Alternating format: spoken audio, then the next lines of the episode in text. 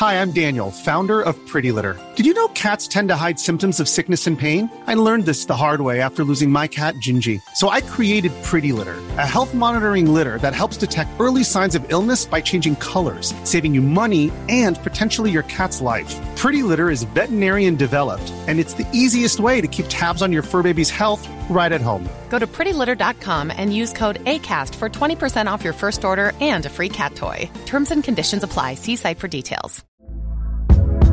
Hey there, it's Michelle Norris. I'm host of a podcast called Your Mama's Kitchen. When I travel, I'm usually looking for a way to find a taste of home when I'm not at home. And one of the things I love to do when I am at home is entertain. And Airbnb allows me to do that. When I was in California recently, I rented a house that had a great kitchen. And when we were sitting around the table, we we're all thinking, we're in someone else's house. Someone could be in all of our homes as well. If you have a home, but you're not always at home, you have an Airbnb. Your home might be worth more than you think. Find out how much at airbnb.com/slash host.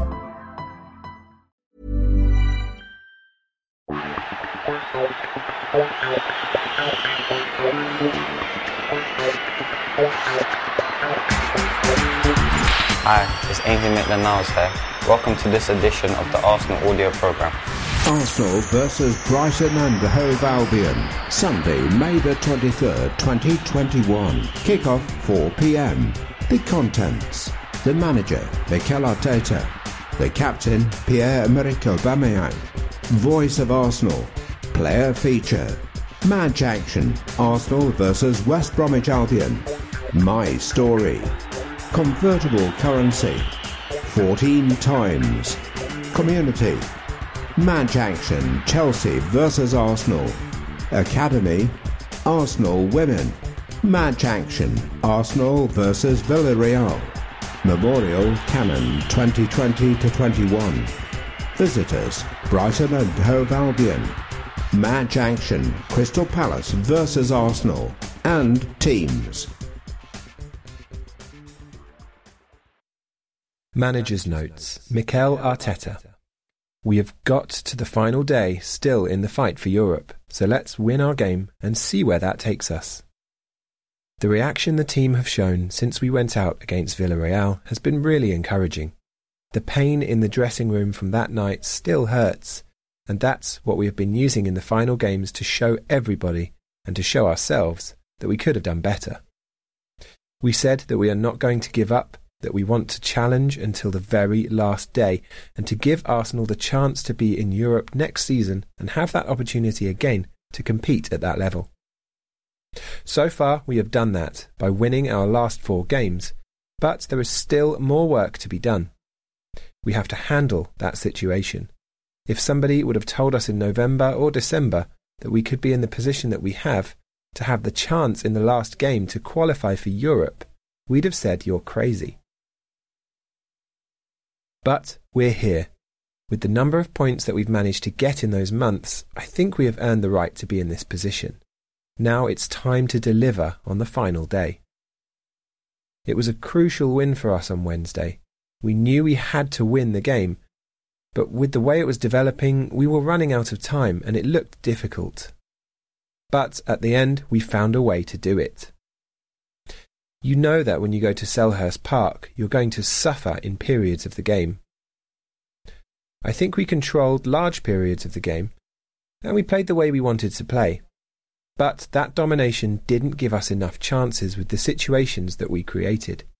We managed to score the first goal, but then we committed an unnecessary foul and conceded from it.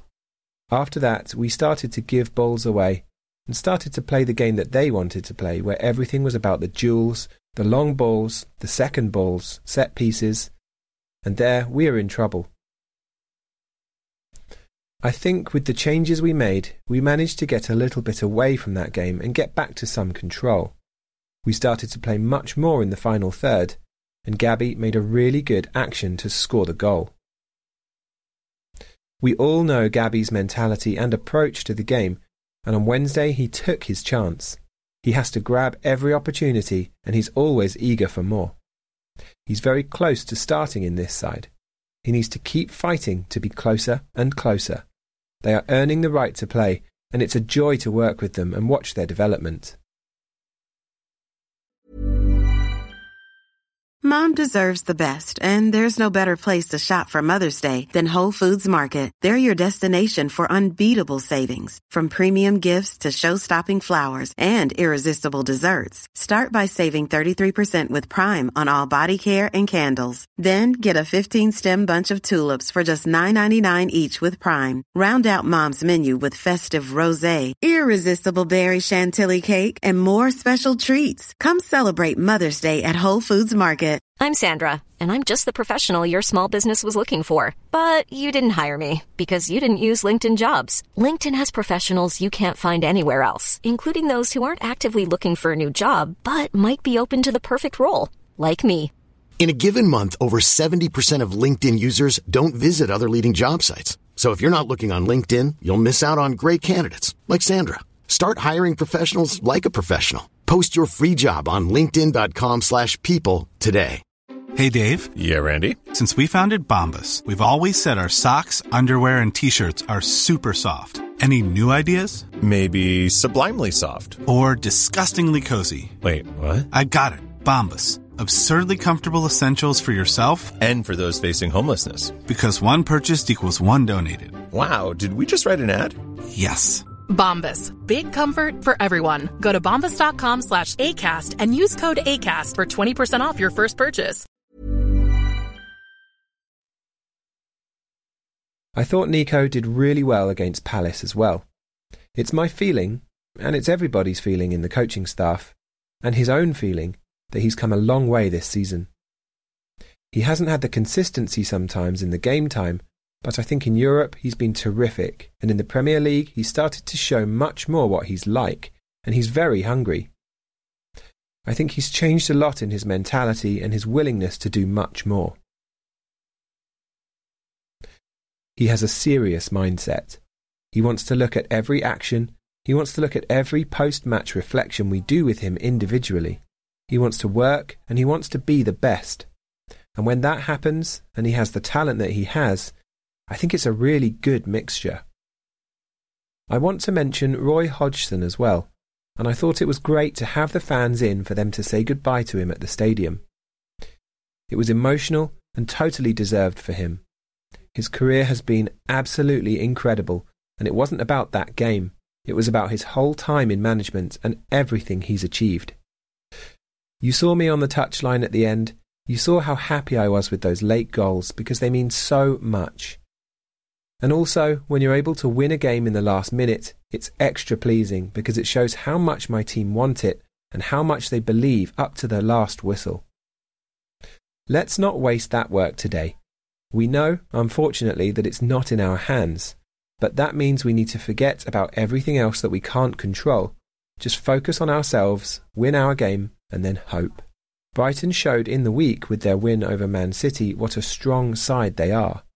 They are in a good run and will have confidence coming here today. We know only a very strong performance will get us the result. And we have got a huge helping hand today by having you, our fans, back alongside us in the stadium. You saw the importance of that on Wednesday. It was touching just being in the dressing room before the game at Selhurst Park. Just listening to them singing, creating an atmosphere. This is how we've grown up, and as a player, there's nothing better than that. And that was the opposition fans. So I'm sure with our own fans behind us today, you will support the team and create again that strong connection that we really need. I can't tell you how important it is to have you all on board with us, to have you really behind the team, because I'm sure we're going to have some really great moments together. So, welcome back home, get behind the boys, and enjoy the game.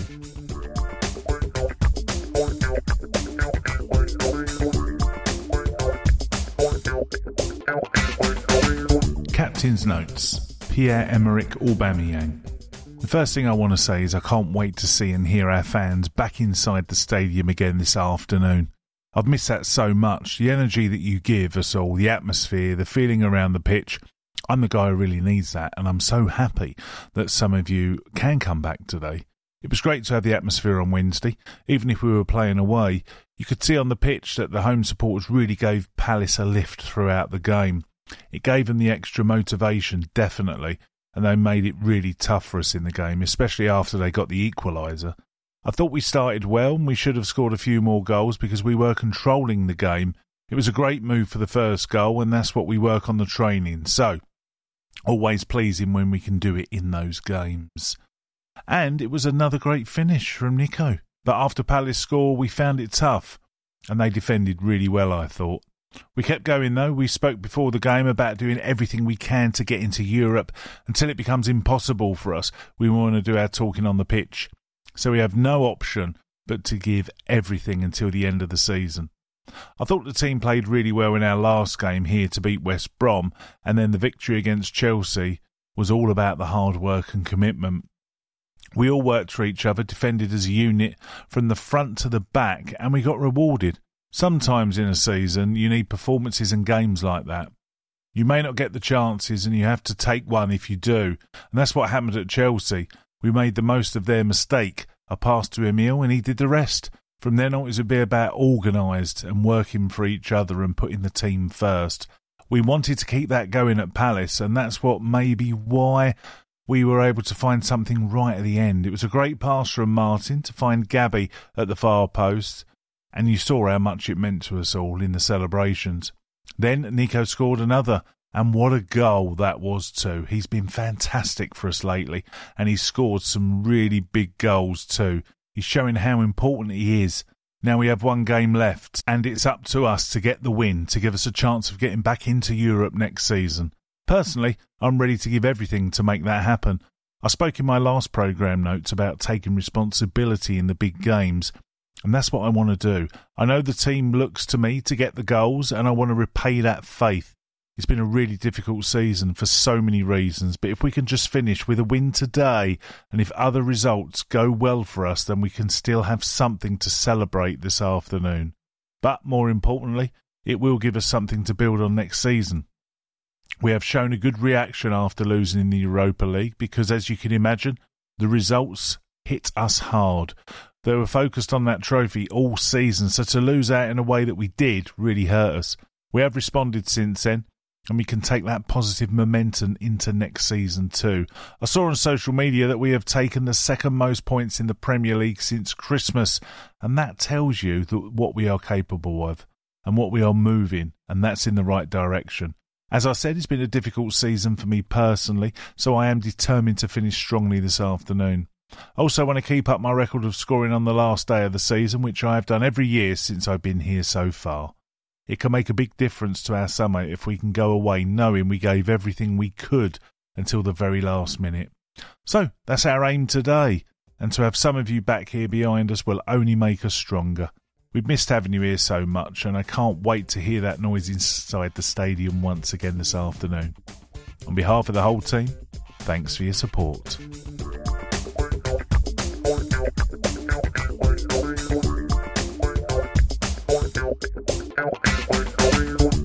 Voice of Arsenal. Congratulations, Dennis. Dennis Bergkamp has been inducted into the Premier League Hall of Fame. The legendary Dutch striker becomes the sixth player to be named, joining his former Invincibles teammate Thierry Henry alongside Alan Shearer, Roy Keane, Eric Cantona and Frank Lampard. Bergkamp scored 87 goals in 315 Premier League appearances for us after signing from Inter Milan in 1995, including arguably the greatest strike in Premier League history with his pirouette and finish at Newcastle in 2002. He also claimed 94 Premier League assists, a club record. Known as the Iceman, Bergkamp flourished under Arsene Wenger and was a central figure as we won Premier League titles in 1998, 2002, and of course the Invincibles in 2004. I'm extremely proud if people say I was one of the first foreign players who added something to the English game, Dennis told PremierLeague.com. The Premier League most definitely made me a better player. From the moment I arrived in England, I embraced the English mentality and passion for football. It suited me and my style of play. Playing every game against good and tough opponents meant I improved all the time. I enjoyed every minute of it. Voice of Arsenal. Today's programme. For those of you attending today's match, we hope you enjoy the complimentary programme and also the extra 1970 71 double publication. This special memento was originally created in a bespoke format for the players and families of the 1970 stroke 71 squad to celebrate the 50 year anniversary. In all, 71 of those high spec versions were printed. We subsequently thought that our supporters would also like to reminisce about such a special campaign, so have created a magazine version for those fans attending the match today. Everyone at the programme would like to thank all supporters for continuing to purchase the publication through the pandemic, primarily via mail order. Let's hope normal matchday service will be resumed in August.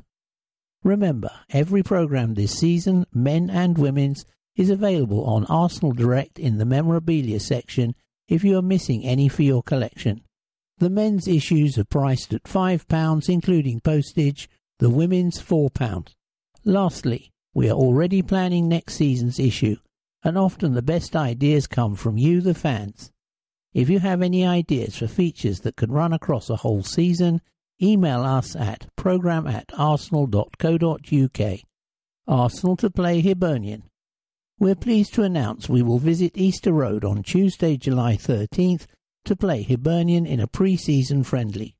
The match will kick off at 6pm. The game against the Scottish Cup finalists comes a few days before our already confirmed pre-season fixture against Rangers on Saturday, July 17th and forms part of a training camp for our men's first team squad in Edinburgh. The training camp will run from Monday, July 12th through to the Rangers game. Hibs, featuring former gunner Matt Macey, finished the Scottish Premier League season strongly and played in the Scottish Cup final against St Johnstone yesterday, and Mikel Arteta recognises the challenge north of the border. The matches against Hibs and Rangers will be good tests for us, and we're looking forward to playing against two strong opponents. Pre season is an important time for the squad, and we're delighted to have this organised early so we can get the most out of the two matches and the week long training camp. Due to current restrictions relating to the coronavirus pandemic, away fans will not be able to attend the matches against Hibs and Rangers. More information, including how our supporters can watch the games, will be released in due course. Always together. The Arsenal Disabled Supporters Association, ADSA, contacted us recently to tell us about their new banner. We have produced a banner with photos of our members and would like to thank Sam at the Cannon who produced the artwork and Mark Brindle, Arsenal SLO, for his help. There has been a great deal of negativity and online abuse recently, aimed at not only the players but also the club. ADSA wanted to show their support for the team and the club by having the slogan, Always Together. Let us all get behind the team by cheering them on. For more on ADSA, please go to www.arsenaldisabledsupporters.co.uk. Arsenal remembers Jeetan Patel, a lifelong Gooner who came to the end of his game at the premature age of 40. A true gentleman, missed by all who knew him. Now he has the best seat to watch his beloved Arsenal. Godfrey Charles Lowen passed away May 2nd, 2021, age 72 an Arsenal fan his whole life. He loved the club through and through and took me to my first game at Highbury in 1983. Very sadly missed. Love Jamie, son, Sarah, daughter, and brother Richard. David Oakenfold, 58 years a Gooner, taken suddenly. David leaves behind his wife Julie and children Mitchell, Guy, and Faye sadly missed by all the family, friends, and especially his Arsenal loving cousins. Michael Otalunde Fadeyumi, July 29th, 1980 to April 29th, 2021. Your life was a blessing, your memory a treasure. You are loved beyond words and missed beyond measures. To a real life hero, father, brother, and son. Rest in peace, Tunde. You'll forever be missed but never forgotten. Wayne Berry, a lifelong Arsenal fan, taken too soon from us. A heart of gold, one of the kindest men, always putting others before himself. Long live Wazza. Love Jude, Carly, Fleur, Nadine, Melissa, Bailey, and Jamie. Kiss, kiss, kiss. Notice board. Wishing Imogen Zara Smith a very happy 14th birthday. With love from Mummy, Daddy, Granny, Grandad, Uncle Ray, and Rufus. Kiss, kiss, kiss. Totalizer £838. Note Donations for appearing on the notice board. Welcome to St Anne's. Arsenal Football Club are delighted to welcome a number of staff and residents from St Anne's Nursing Home in Finsbury Park to this afternoon's game. We're very thankful for your incredible work and for the sacrifices you have made to help others during this most difficult year. Thank you, David. Today marks a very special occasion for our company secretary, David Miles. This afternoon's game is his last as a full-time employee, as he retires from his role after 50 years loyal service. David's last day is in fact on the 50th anniversary of joining the club, June 28, 2021, having arrived when we were basking in the glory of our first double. That was an achievement relished by Arsenal mad David, as have been all of the 28 trophies we have won during his time with the club. David started with us in the club shop in 1966, working with Jack Kelsey, and after 18 months moved into the box office being promoted to box office manager on his 21st birthday. In 1983, he became assistant to club secretary Ken Friar, and when Mr. Friar became managing director in 1996, David assumed the role of club and company secretary. In his 25 years in that role, he has helped guide the club as it has grown significantly, and the footballing landscape has changed beyond all recognition including the advent of the Premier League, the challenges of regular European competition, and the small matter of a stadium move across the borough. His calmness, clarity, and organisation in a very complex role has been invaluable to Arsenal Football Club, and our longest serving member of staff is not only hugely admired at Arsenal, he is one of the most respected figures in the game as a whole. Davies' love of the Gunners remains undimmed and he won't be leaving us entirely. He will still be fulfilling a matchday role in the director's box, where he has represented Arsenal in such exemplary fashion with the great and the good of the game over many years. Speaking to the matchday programme earlier this week, Life President Ken Friar gave his thoughts on a great colleague and friend. I interviewed David for his position when he was 16, and over the subsequent 50 years I can tell you that he has demonstrated the most remarkable loyalty I have ever known in a person. A truly wonderful servant for Arsenal Football Club. He really does have Arsenal blood running through his veins and has illustrated total dedication to this club. Many a time David would have returned home in the middle of the night, often from European games where he has flown the flag for us so wonderfully, only to be working at his desk before 8 a.m. the following morning. He has been an excellent company secretary, possessing the many and varied qualities required for that position, and is hugely respected within the game. And above all, David's a great guy. I am delighted we will still see David on match days, and his wife Sue, who he met during their time working in the box office. I shall be there on June 28th to celebrate his 50 year anniversary and to thank him for providing such magnificent service to Arsenal Football Club. Arsenal are electric. The Matchday programme recently caught up with Sustainability and Logistics Manager Mike Lloyd to hear about the installation of new electric vehicle chargers at Emirates Stadium. Can you tell us a bit about the new initiative with Octopus Energy? We have worked with our official energy partner, Octopus Energy, to install three 7kW electric vehicle chargers in our stadium car park, offering 100% renewable electricity to electric vehicle drivers on match days and for events at Emirates Stadium. These chargers are 100% compatible with all electric vehicles. How does the installation of these chargers with Octopus Energy align with the wider sustainability goals of the club? Arsenal and Octopus Energy have been working together for more than five years to make the club more sustainable. We are always striving to improve our infrastructure to support our sustainability objectives, and this project with Octopus is the latest in a long line of initiatives the club is undertaking. With the support of Octopus, in 2016 we became the first Premier League club to switch to 100% green electricity, and together we have planted 500 trees at our London Colney Training Centre, adding to the thousands of trees we have planted since 1999 to create Colney Wood. These are just a couple of the examples of the work we are doing with our partners in this space. Why is it important that Arsenal and Octopus Energy are making these provisions for electric cars within the stadium? From a practical point of view, the installation of the chargers is very important to ensure we cater for our fans as electric vehicles become more widely used.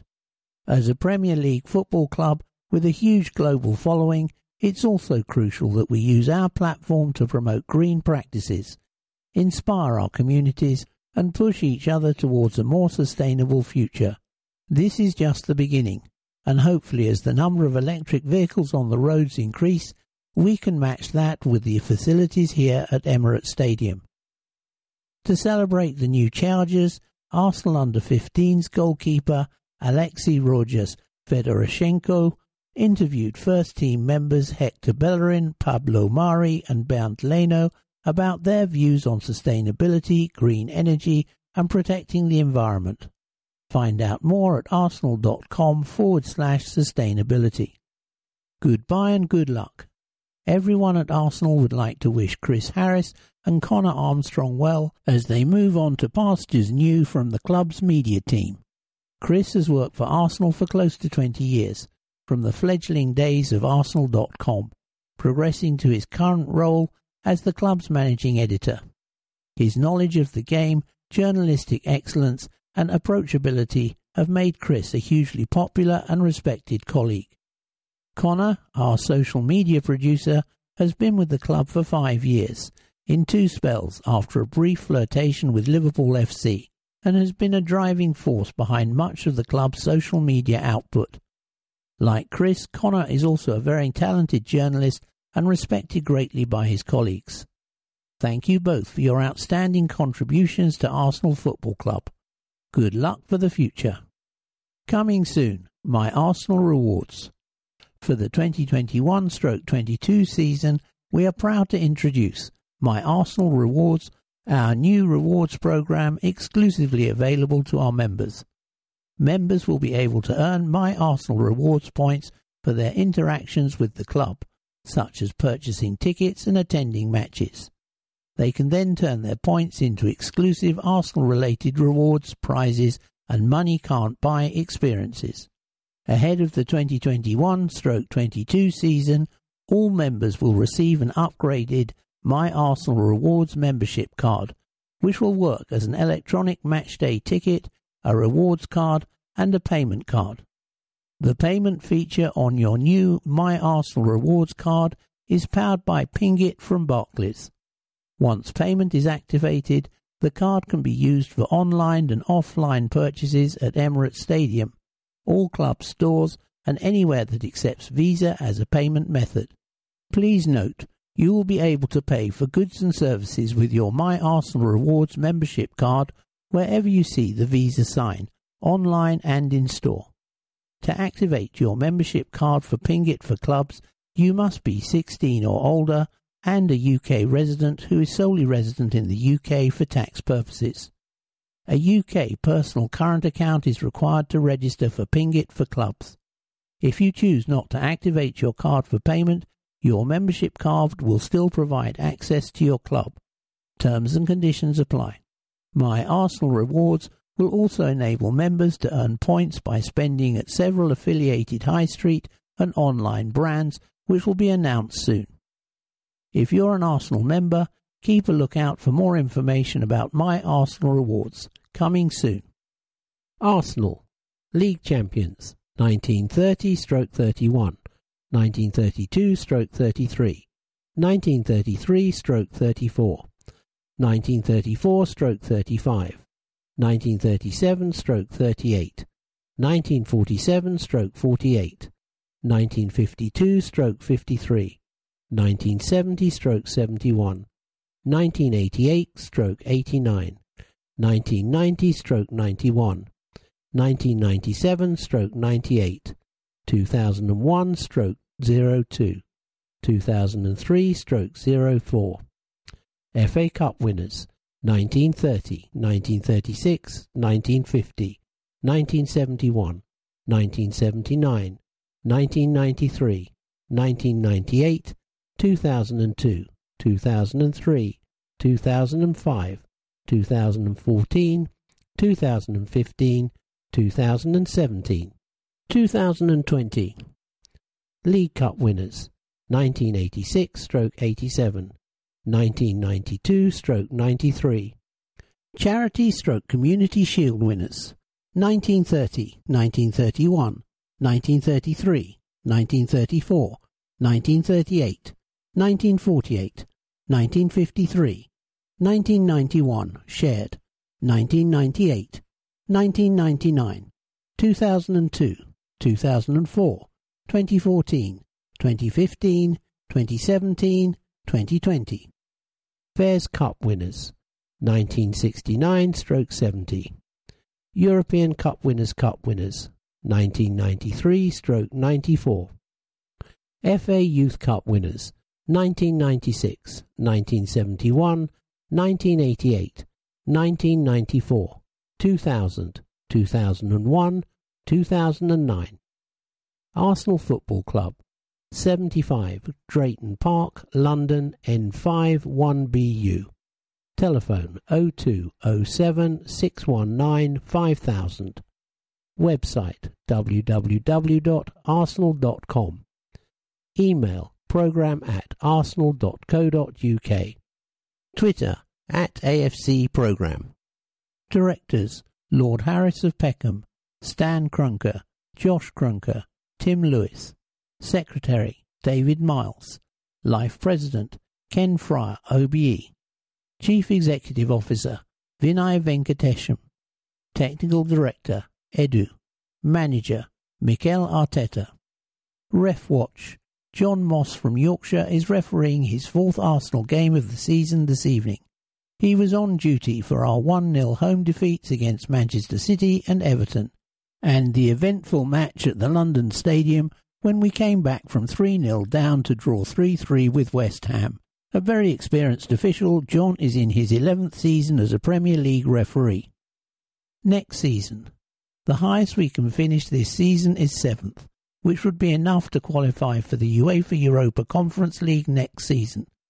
For that to happen, we must win and hope that both Tottenham and Everton fail to win against Leicester and Manchester City respectively. If Arsenal were to qualify, we would enter the ECL at the playoff round, played over two legs on August 19th and 26th. The competition then follows the same format as the Europa League, with games played on Thursdays. The final will be held in Tirana, Albania, on May 25th, and the winners earn a place in the following season's Europa League. As for the Premier League, next season starts on the weekend of Saturday, August the 14th, and will conclude on Sunday, May 22nd.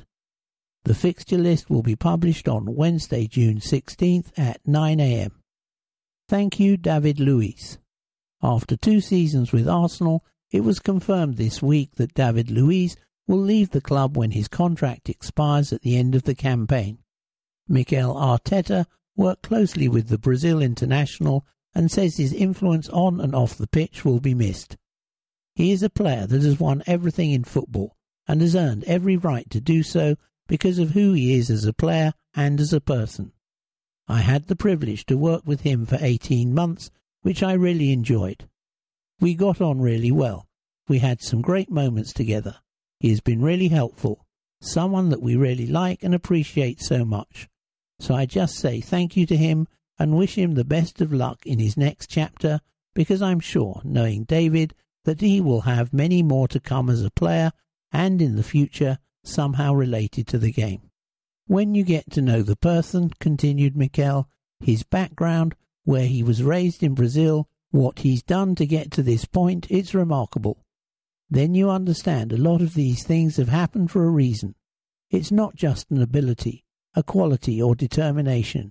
It's many other factors. I've really enjoyed learning from him. He's been very helpful every time with the team, and I feel sadness as well because you get attached to the players emotionally. First, it's the player that we have to get to the maximum out of, and then it's the person. When it gets to these stages, it's tough and it hurts because that relationship is now going to be going away, at least in this space of not seeing him every day. Again, I have to say thank you to him.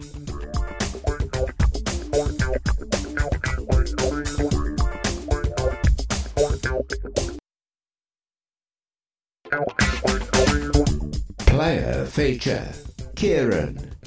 When Kieran Tierney pulled up with a knee injury against Liverpool on April the 3rd, the left back immediately began to fear the worst. Was his season over? Was his participation at the Euros now in doubt? But KT took exactly the same level of determination and total commitment that he displays on the pitch every game into his rehab. And with the help and expertise of the medical team, he managed to come back well ahead of schedule, missing just one month of action in the end. In fact, his comeback was accelerated even more at the very last hurdle when he was thrown into the starting lineup at virtually the last minute after Granit Xhaka picked up an injury in the warm-up prior to the Europa League semi-final second leg at home to Villarreal. Ultimately, his night ended in disappointment as we narrowly failed to make it to the final.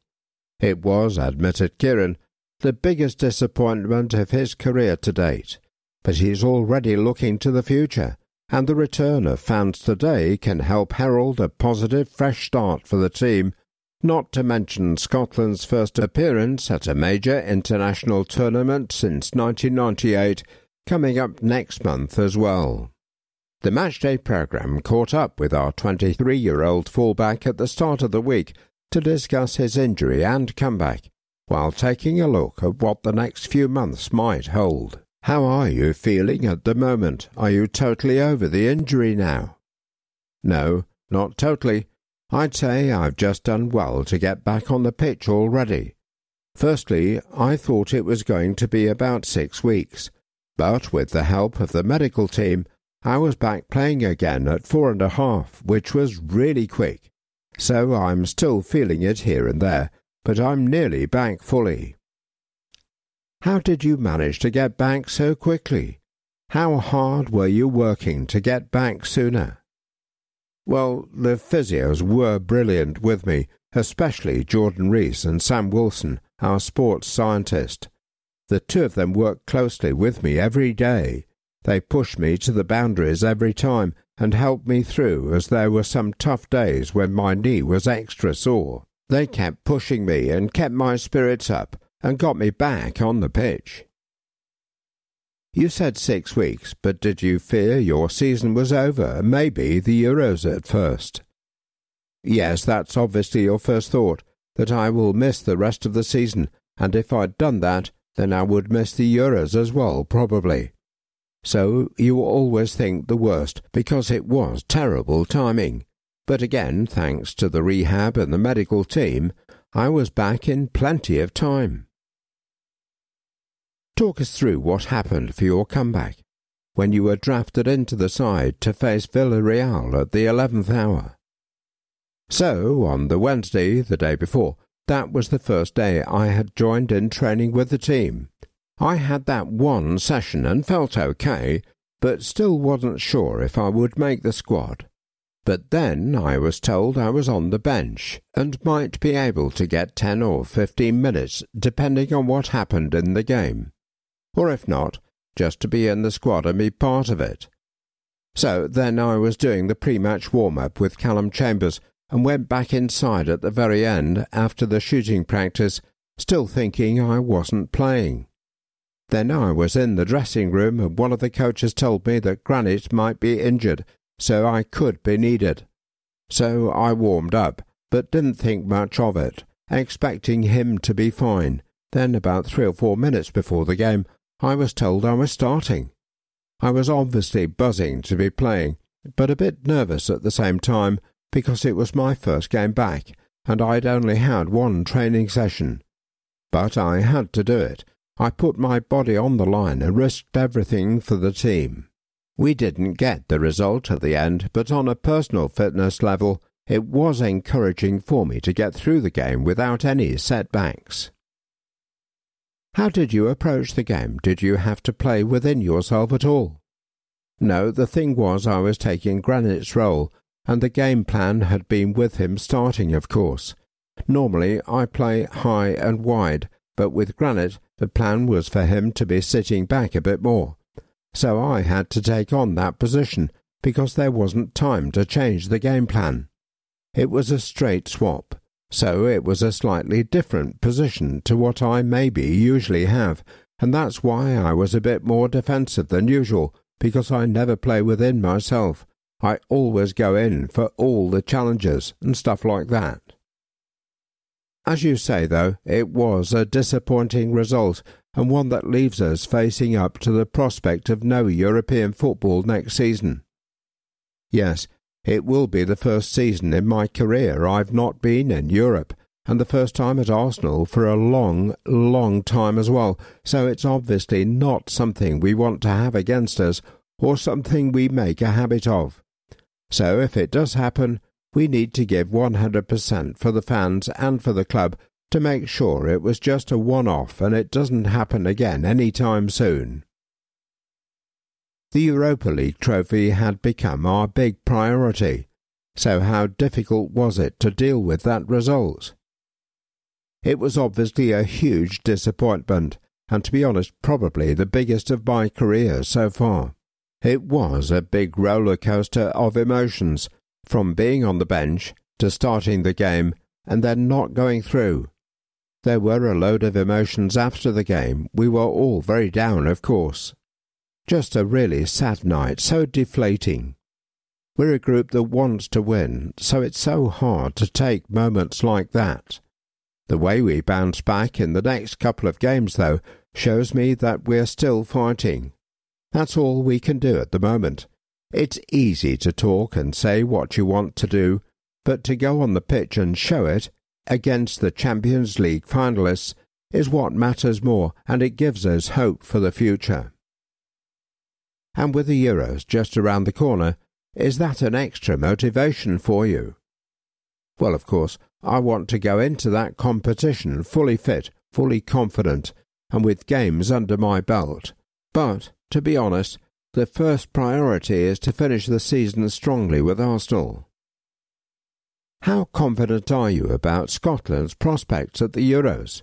Yeah, we've got a good group of players with a good manager, and it's something the country needed for a long time, a good group who can qualify for a major tournament.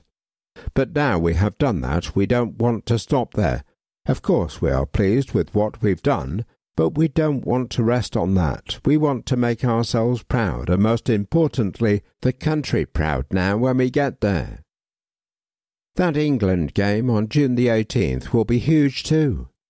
Yes, it's a massive game, and as a Scotland player, it doesn't come much bigger than playing in an international tournament against England. It's huge for both sides. Of course, England will start as favourites, as tournament favourites probably, but emotions will be high, so anything can happen. Of course, I could be up against Bukayo, but to be honest, I'm looking forward to it, whoever I'm up against, because they are all world-class players. Finally, how pleased are you to be able to play in front of fans again at the Emirates today?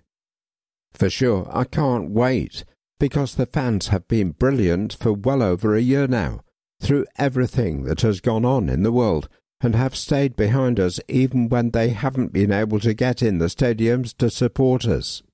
I think if the team and the fans can be together again, then it can start something special, hopefully from next season. it's nearly impossible to keep the connection that we need to have with the fans when they can't be inside the stadium. The way I've tried to maintain the connection with the fans is by trying to give 100% every single time I play and trying to represent them on the pitch. It's hard though when you don't get to see them every weekend, so all I can do is give everything I have out on the pitch. But it will be great to have them here so we can show how much we appreciate that support. Are you looking ahead already to next season when hopefully we will be at full capacity again? Yeah, it will be brilliant. It's obviously going to be a big summer for the club. We can hopefully start fresh and have a really positive start next season. We've got a good team and a great manager, so going forward, if we have all our fans back in a full stadium, you never know what can happen. It's about being positive, looking to the future, and all sticking together. Kieran Tierney, born June the 5th, 1997, Douglas, Isle of Man. Joined Arsenal from Celtic, August the 8th, 2019. Previous clubs, Celtic, Debut versus Nottingham Forest, home League Cup, September the 24th, 2019, 1 5 0. First goal versus Watford, home League, July 26, 2020, 1 3 2. Scotland camps 19.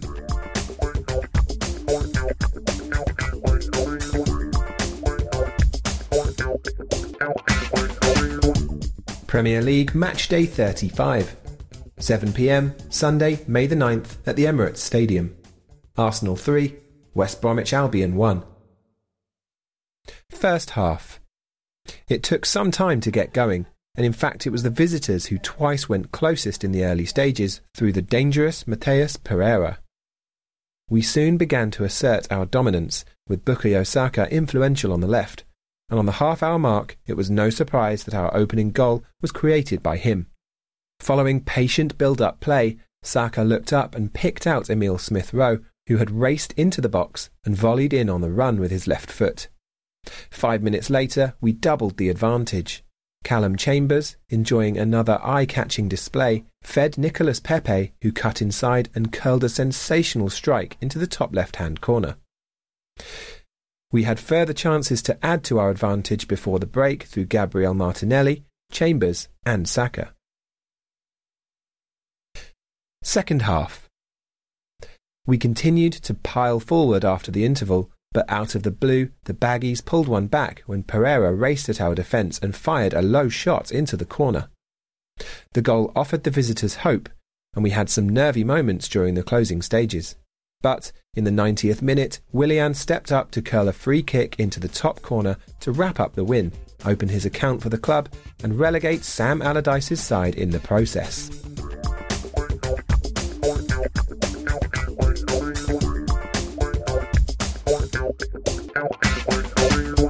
Our story, the Arsenal Foundation.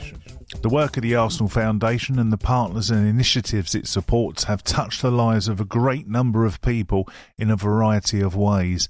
The Arsenal Foundation Emergency COVID Fund has helped a huge number of local charities provide food, shelter, and support during the pandemic.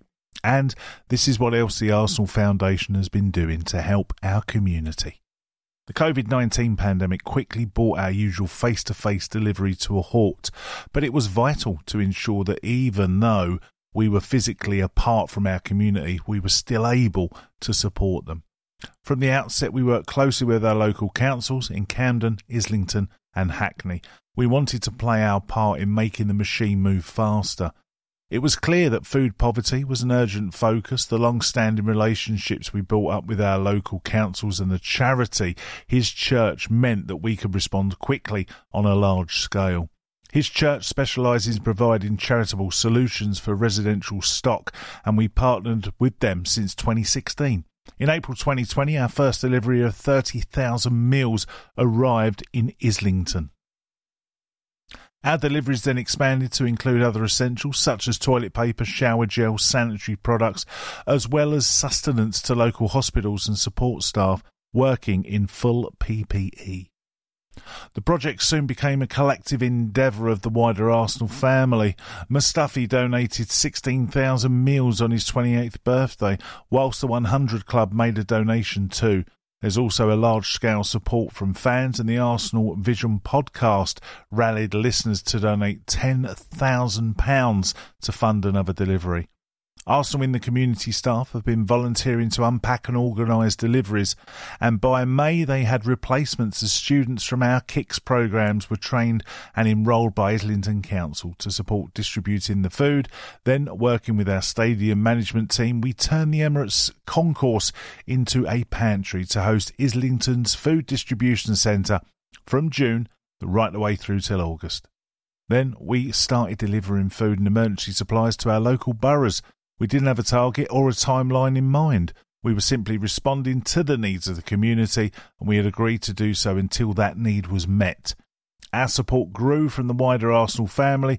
We realised that the, our impact was providing vital support to the community and bringing people together. To date, we have delivered 521,428 free meals into Camden, Islington, and Hackney, which equates to around 219 tonnes of food. Whilst we hope we will never have to provide such a service again, we are not naive to the fact that the food poverty remains a huge issue. As a result of our COVID 19 response, we've been invited to join the Islington Food Poverty Network and we're exploring the possibility of setting up a local f- food cooperative as a more sustainable solution. The cooperatives will pour buying power and purchase direct from suppliers to provide the community with food at more affordable prices. We hope this initiative will become a long lasting legacy of Arsenal's community response to COVID 19.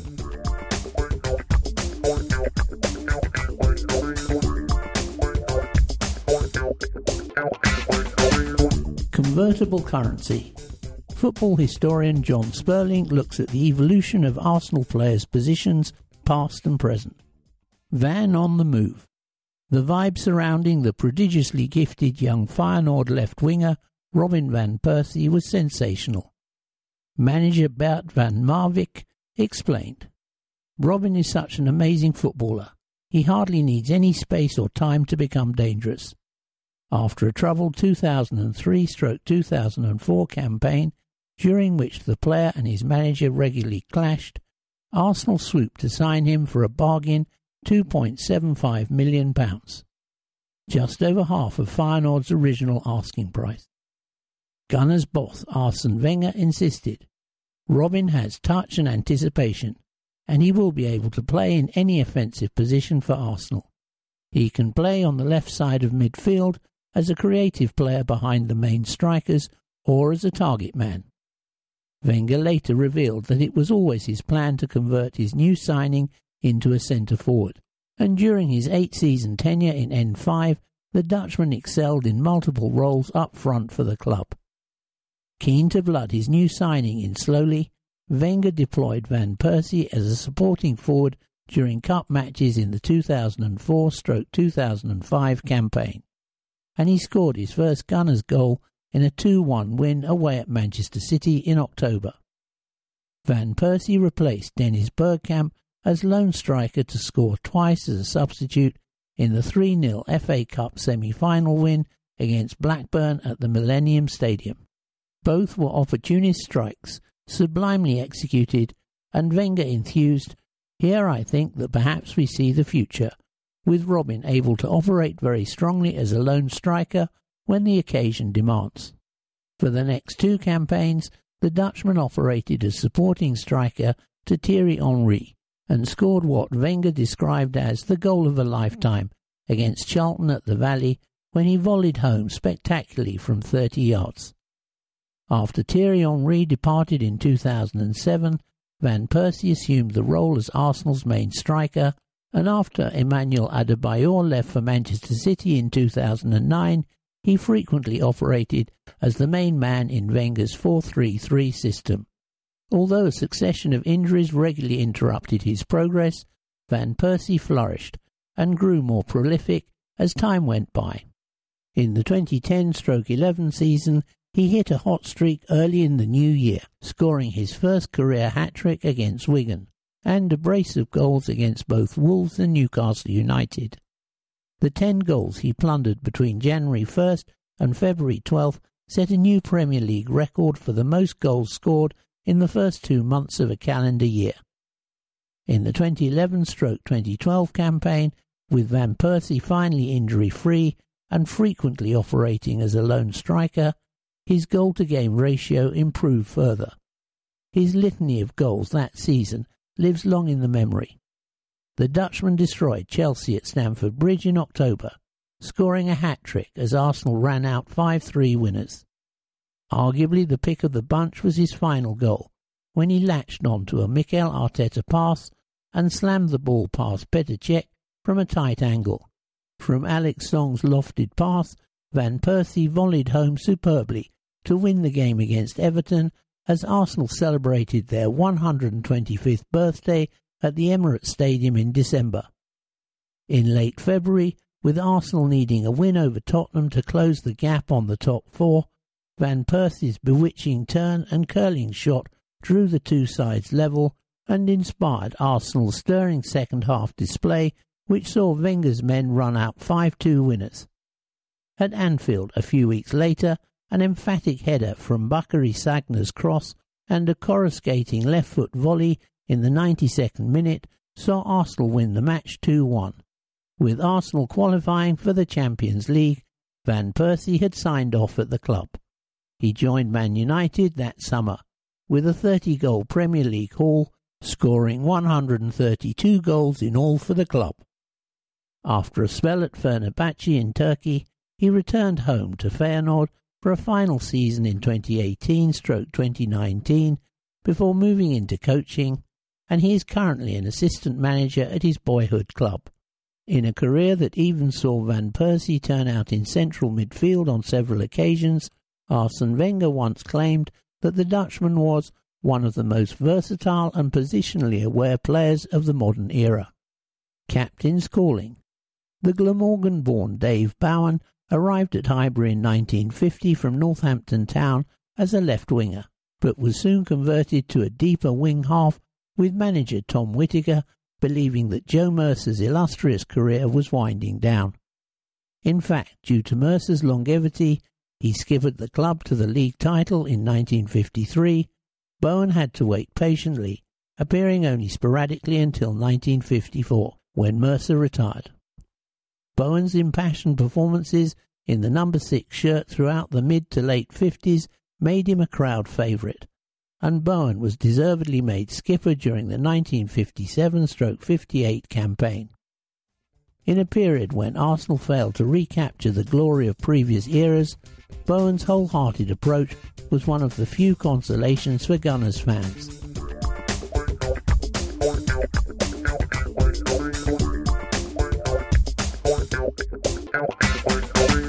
Fourteen times. Eddie's shirt first. Last August we lifted the FA Cup for a record extending 14th time. But it's not just our rich illustrious history and football's oldest knockout competition that is synonymous with the number 14. The club has many other links with the number, and we conclude our series by looking at the first time an Arsenal player wore 14. Before squad numbers were introduced, the number 14 shirt was first worn by a substitute, typically the second player introduced that game. Substitutions were first brought into the English League in 1965 to 66, and for the first two seasons each team were only allowed a maximum of one sub per game, and only then when a player was injured. Alan Skirton became our first ever sub, wearing the number 12 shirt 11 games into the 65 to 66 campaign when he replaced Jon Sammels during a 1-1 draw at home to Northampton on September the 28th, 1965. Two subs were not allowed in league football until 1987, but two replacements had been permitted in European football much earlier than that. The first time Arsenal called up two substitutes in a game and the first time a player had sported the number 14 shirt for us was in the Fairs Cup first round first leg match at home to Northern Irish side Glentoran on September the 9th, 1969. Sammy Nelson had already come on for Bob McNab before Bertie Mee then introduced Eddie Kelly with David Court making way. Kelly, aged 18, had made his debut just three days earlier at home to Sheffield Wednesday in the league, also as a sub for Court. He went on to have a long, successful Gunners career, and his experience as a sub came in handy. He became the first player ever to score off the bench in an FA Cup final, netting our equaliser against Liverpool in 1971 as we completed the double. The previous year he scored in the Fairs Cup final against Anderlecht as we won our first ever European honour. It was still very rare for a team to make two subs during a game right through until the late 1980s. The first sub took the 12 shirt and the second took number 14, as the superstitious usually wanted to avoid number 13. It was when substitute goalkeepers became commonplace that the number 13 shirt was used more often. Since squad numbers were introduced in 1993 to 4, we have had a number 14 play for us every season except 2007 to 8, following Thierry Henry's departure. It happened on the 14th, October the 14th, 1995. Leeds nil, Arsenal 3.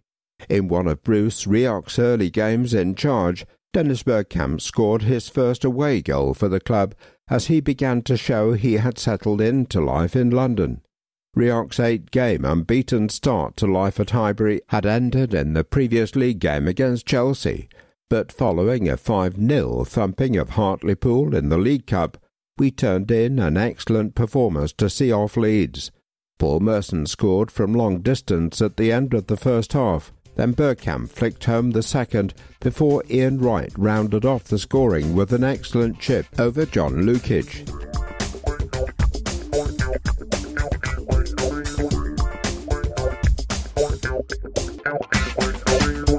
Community Arsenal Gappers 2020 to 21. 17 participants from Islington, the UK and beyond joined the club in October as part of the Arsenal Gap programme, ready to undertake a journey that would see them gain qualifications, knowledge, and experience leading and supporting sessions across Arsenal community projects.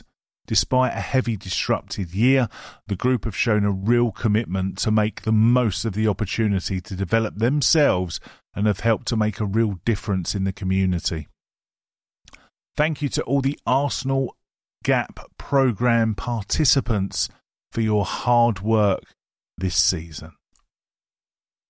If you would like more information on our gap year, please contact Adam at ahenry at arsenal.co.uk.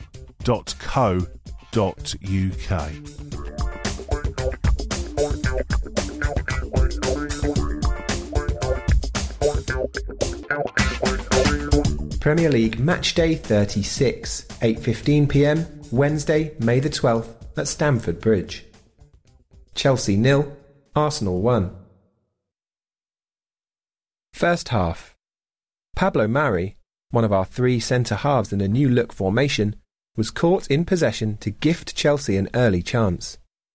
Kai Havertz nicked the ball off the Spaniard's toes to race away on goal, but he blazed over when one on one. It was Chelsea's turn to hand out the gifts next, though. Jorginho's wayward back pass put Kepa in difficulty. The keeper managed to palm away from his own goal line, but Pierre-Emerick Aubameyang was lurking to pull the loose ball back to Emile Smith-Rowe, and his low shot squirmed in off the post. Rob Holding made a superb close-range block from Mason Mount's shot to keep us ahead, but Chelsea kept knocking on the door, drawing two smart stops from Bernd Leno. Second half. The hosts continued to pin us back after the break, but we remained organised, although Christian Pulisic did have a goal disallowed for a clear offside after VAR intervened. Hector Bellerin was introduced and immediately shot tamely at goal after a good build-up and play involving Martin Odegaard. The Norwegian then blazed over from a promising position. Chelsea piled forward late on and hit the woodwork twice in succession in injury time. But we were rewarded for an excellent defensive effort with a 1 0 win, securing our first double over the Blues since 2003 to 2004.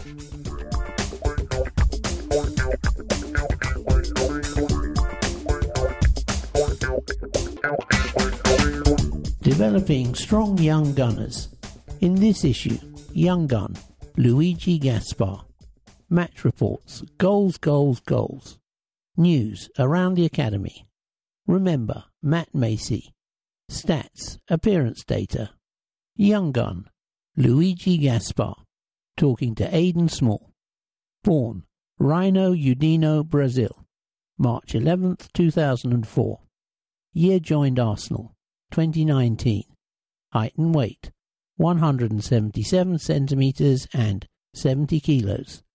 Position, central midfield. My life has been surrounded by football for as long as I can remember. I was even born during the invincible season when my dad, Edu, was playing for the first team, and I've got so many good memories that we've shared together as a family. I used to love watching my dad play football as a kid, and one of my earliest memories is quite a funny story now. It was back in 2008, and my dad was at Valencia. They were about to take the team photo before the game, and that's when I decided to run on the pitch and join them. I just wanted to be part of the team. The security ran onto the pitch, picked me up, and took me off. We moved back to Corinthians when I was five, and that's when my football journey really started. All of my friends played football growing up. That's the way it is in Brazil. And obviously, because my dad played football too, it's always been something I love and something that's pushed me. For as long as I can remember, I've just loved sports. I used to play a lot of tennis when I lived in Valencia too. I used to play with my friend a few times a week, and back then it was only for fun, only for joy, and something to do after school.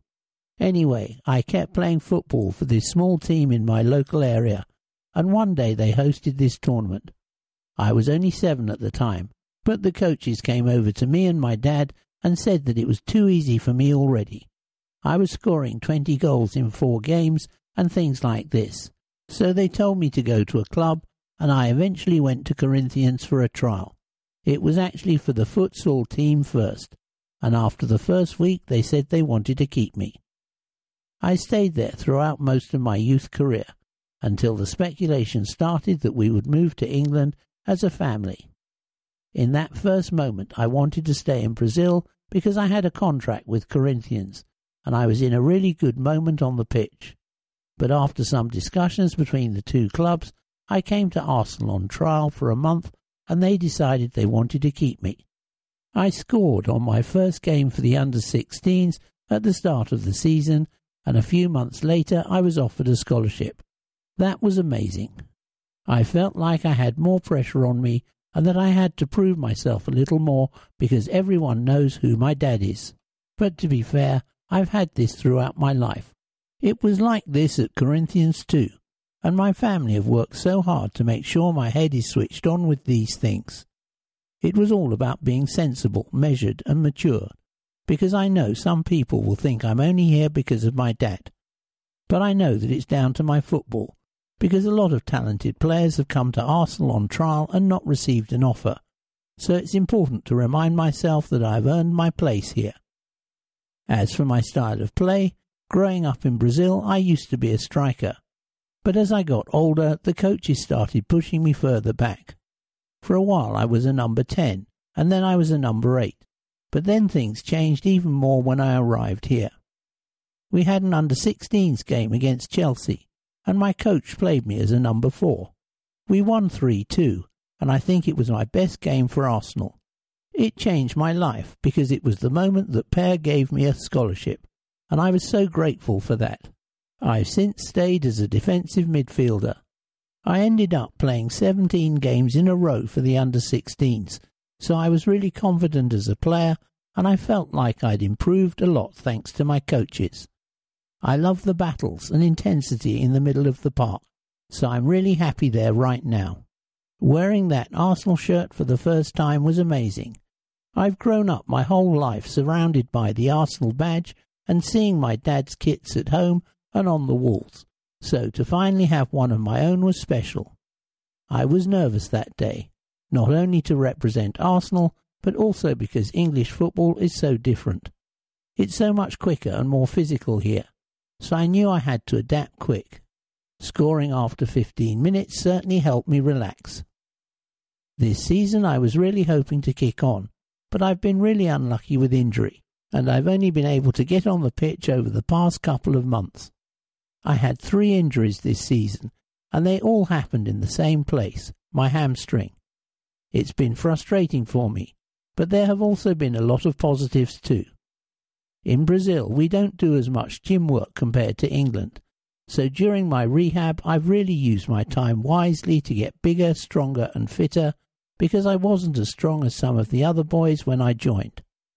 It's a shame that the season has come to an end just as I'm fully fit, but I was still able to start two games for the under 18s and make my debut for the under 23s. Now I'm desperate to kick on, and in future, who knows, maybe I can wear the number 17 shirt for the first team, just like my dad did. Rate yourself. Scores out of 100. Speed 80. Shooting 85. Dribbling 70. Strength 75. Passing 90. Defending 80. Luigi Gaspar, lowdown. First footballer I looked up to, Edu. Favourite shirt I've owned, Corinthians season 2011 third kit. Best friend in football, Marcelo Flores. Team supported as a child, Corinthians. Best goal of all time, Neymar Jr., season 2011 in Santos. Important non playing attributes for young footballers. Be ready, work hard because your time will come. Best player I've faced, Guilherme Biro Corinthians. Best game I've played, Arsenal under 16, 3 2 win versus Chelsea. Best piece of skill I've done in a game, Rainbow Flick. Best moment of my career so far, my debut for Arsenal. One stadium I'd like to score in, Emirates Stadium. One type of goal I'd like to score, bicycle kick. If I could completely change position, I'd be a striker. Best training ground tip.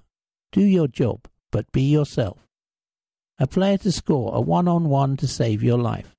Neymar Jr. Another sport I'm good at. Padel. Best goal I've scored.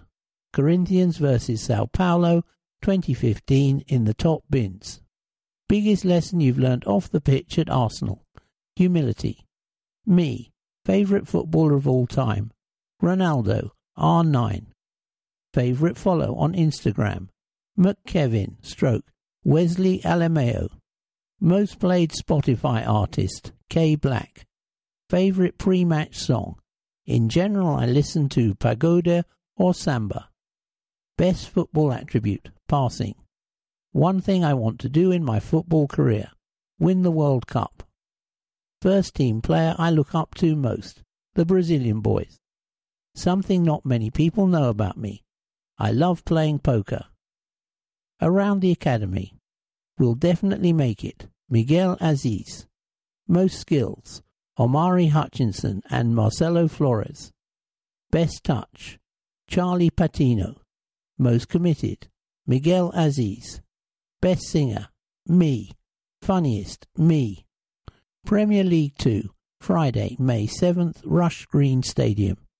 West Ham United 2, Odubeko 55, Richards 87, Arsenal 2. Moller 75 penalty. Taylor Hart 90. Arsenal under 23. Smith, Norton Cuffy, Kirk, Monlouise, Rekik 76 minute. Bowler, Azeez, Henry Francis, Taylor Hart, Flores, Butler Oyedeji, 61. Moller, Balogun. Subs not used, Ejeheri, Dinzeyi, Lewis. Our under 23s maintained their place in the Premier League 2 for another season, with a late 2 2 draw away to West Ham. Steve Ball's side came into this fixture knowing that a point would guarantee safety. And thanks to an impressive individual performance from Kido Taylor Hart, we were able to secure a share of the spoils deep into stoppage time. Marcelo Flores was handed his debut at this level, while Omar Rekik made his first appearance since joining the club in January. The opening 45 minutes proved to be a tightly contested affair, with little to separate the two sides. Nikolaj Moller had the best chance of the first half as he was picked out by Folarin Balogun, but his powerful header sailed over the bar. Following the restart, we knew that maintaining a nil-nil draw would guarantee our safety, but the host started brightly and opened the scoring through Ademipo Odubeko. A corner was whipped into the back post and West Ham's number nine was on hand to provide the finishing touch. Moments later, Balogun came agonizingly close to an equaliser, curling just round the post, before eventually winning a penalty after being played through on goal by Taylor Hart and forcing a foul from the keeper. Moller stepped up and made no mistake in finding the bottom corner, sending the keeper the opposite way.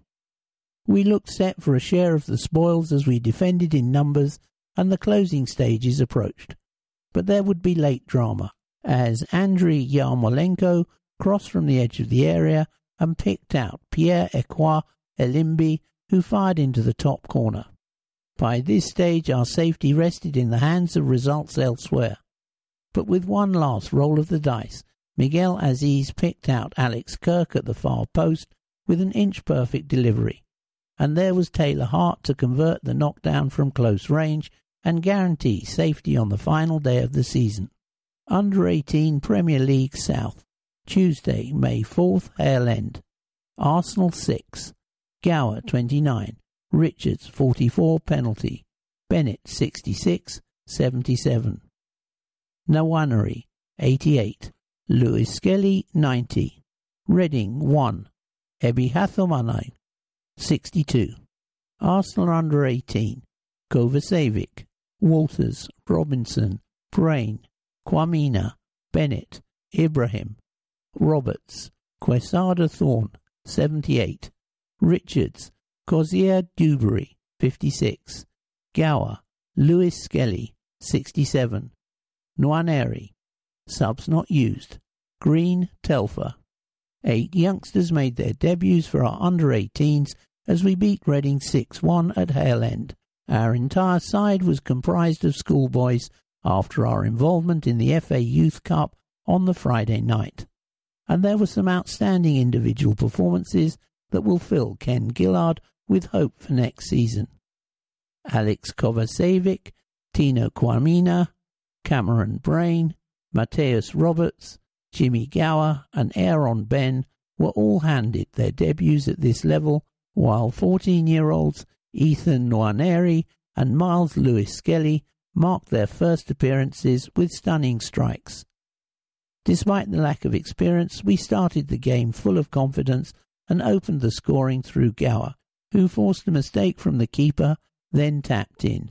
Amani Richards then went on to maintain his fine goal scoring form, doubling our advantage on the stroke of half time after winning a penalty and duly firing into the bottom corner.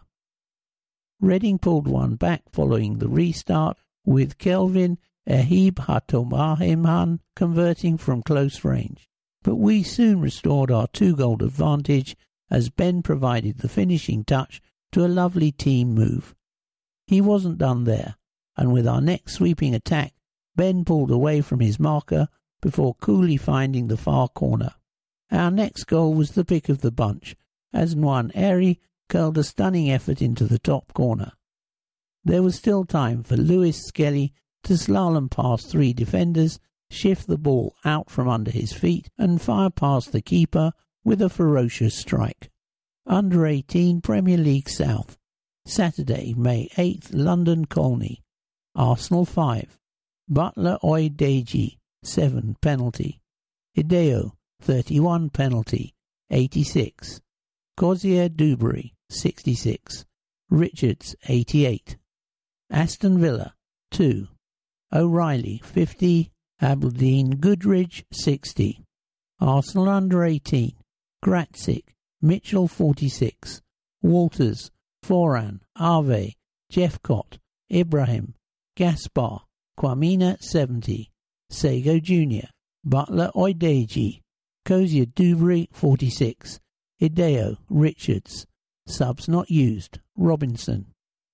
Our under 18s delivered an outstanding attacking performance in the penultimate game of the season to secure a 5 2 victory over Aston Villa. Amani Richards delivered a man of the match display, winning two penalties and converting our fifth of the afternoon, while Nathan Butler Oyedeji and Amario Cozier Duberry scored their first goals at this level. Schoolboys Bradley Ibrahim and Ruel Walters were also trusted to start. Ken Gillard's side began brightly at London Colney and took the lead after just seven minutes. Richards won a penalty following a slick turn inside the area, and Butler Oyedeji duly fired into the bottom corner. It wasn't long before we doubled our advantage, as once again Richards wreaked havoc on Villa's defence with the drop of a shoulder and a turn of pace to force another penalty. This time it was Joel Ideho who scored from 12 yards. It was an impressive first half performance, but in the space of 15 minutes after the restart, Villa drew level. Tommy O'Reilly chipped over the on-rushing Remy Mitchell, who replaced Hubert Graczyk at the break, before Tristan Albadine Godridge pounced on a loose ball to equalise. Our youngsters then kept their cool and eventually restored the lead. Ideho fizzed a ball across the face of goal, and a deflection allowed it to drop for sub Cozier Duberry to fire into the roof of the net. Ideho then went on to score his second of the afternoon before Richards grabbed his reward for an outstanding performance, pouncing on a goalkeeper error to net his third in just three under 18 starts. Under 18 Premier League South, Wednesday, May 12th, Cobham Training Ground. Chelsea 1, Haigh 68, Arsenal 2, Azeez 16, Henry Francis 43. Arsenal under 18, Mitchell, Aigoko, Kirk, Monluis, Ogumbo, Azeez, Henry Francis, Ideho, Richard 72, Flores, Taylor Hart, Butler Oyedeji, Arway 87. Subs not used. Kovacevic, Jeffcott, Sagoe Jr. Our under 18s finished their season in style as they ran out 2 1 winners over Chelsea in a London derby at Cobham Training Ground. Miguel Azeez ran the show in midfield and scored a stunning solo goal, while Jack Henry Francis opened his account at this level on his 18th appearance. Heading into this game unbeaten in our last four league outings, we were full of confidence and opened the scoring after just 16 minutes with a moment of magic from Azeez. Our number 8 picked up the ball just past the halfway line and drove towards the Chelsea goal, skipping past three defenders on the edge of the area before nutmegging his final marker and firing into the bottom right corner. Azeez was involved in another sweeping attacking move just moments later too, pushing forward through midfield and playing in Kiddo Taylor Hart, who twisted and turned before seeing his drilled effort pushed away by Ted Curd. Curd then went on to produce another fine diving save, tipping Joel Ejido's powerful effort over the bar after a mazy run. We dominated the first half, creating chance after chance, but we eventually doubled our advantage before the break, with Henry Francis playing a neat 1 2 with Marcelo Flores and firing past the keeper. The host pulled one back in the second half through Joe Haigh, who converted a stunning free kick after we gave away a sloppy foul. But our defence stood strong to secure all three points and end the season on a high note. Academy News Under 18s finish on a high. Our under 18s ended their 2020 stroke 21 league season in fine form going five games unbeaten to climb up to fourth on the final day. Our impressive run started with a 2 1 victory over Chelsea in the London Derby, before drawing 1 1 with Leicester City and defeating Reading 6 1 with a squad of schoolboys. This was followed by another emphatic 5-2 victory over Aston Villa and more Derby Day delight as we defeated Chelsea 2-1. Our final position in the table was out of our hands, with Tottenham trailing by three points with a game in hand, but they were beaten 3-1 by Leicester City, securing our place in fourth, 16 points behind the champions Fulham. Ken Gillard's side finished the season with 12 wins and 4 draws from 24 games, scoring 52 and conceding 45. Best of luck for next season, lads. The next generation. Our Hale End Academy welcomed in their latest crop of under nines last week, as preparations began for the 2021 stroke 22 season. This is their first step in academy football and the start of their journey to becoming strong young gunners. A key characteristic that we've seen from the likes of Bukayo Saka, Joe Willock, and Ainsley Maitland Niles, who also joined the club at this age. We would like to congratulate these youngsters on being selected from thousands of talented footballers in and around London, and we look forward to working on their development as players and people over the coming years. Willock's fine form. End graduate Joe Willock has been in exceptional form for loan club Manchester United in recent weeks, finding the net for the fifth time in as many games during a 4-3 defeat to Manchester City. Midfielder Willock, who played the full 90 minutes, saw his penalty saved by Ederson in the 62nd minute. But as always, he was alive inside the penalty and scored the rebound. Prior to this, He'd scored against Tottenham Hotspur, West Ham, Liverpool, and Leicester. Willock has scored 11 first team goals for Arsenal, and he's now scored 6 in 12 games for the Magpies. Keep it up, Joe. Academy Alumni. Catching up with former Arsenal Academy players as they continue their pro careers away from Emirates. Matt Macey. Arsenal are due to be reunited with our former youth goalkeeper, Matt Macey, in pre-season when we travel to Scotland to take on Hibernian on July 13th. Matt joined the Scottish Premiership side in a permanent deal in January after nearly eight years with the Gunners. He was just 19 when we signed him from Bristol Rovers in 2013 and he was soon involved in first team squads on match days, but hadn't made his debut by the time he went on his first loan spell to Accrington Stanley in League Two. At the start of 2017, Matt was back out on loan, this time with Luton Town, before returning to the Gunners and making his first team debut early in the 2017-18 season. It came in the Carabao Cup win over Norwich at the Emirates, and a week later he kept his first clean sheet in a goalless draw with Red Star Belgrade in the Europa League. He was sent back out on loan for 2018 stroke 19 when he was a regular starter for Plymouth Argyle. And after winning an FA Cup winners medal for us in 2020, he signed for Hibs at the start of 2021, making his debut in a 1-1 draw with Celtic. He has played seven times in all this season, as Hibs finished third and secured a place in the FA Cup final, which took place yesterday against St Johnstone.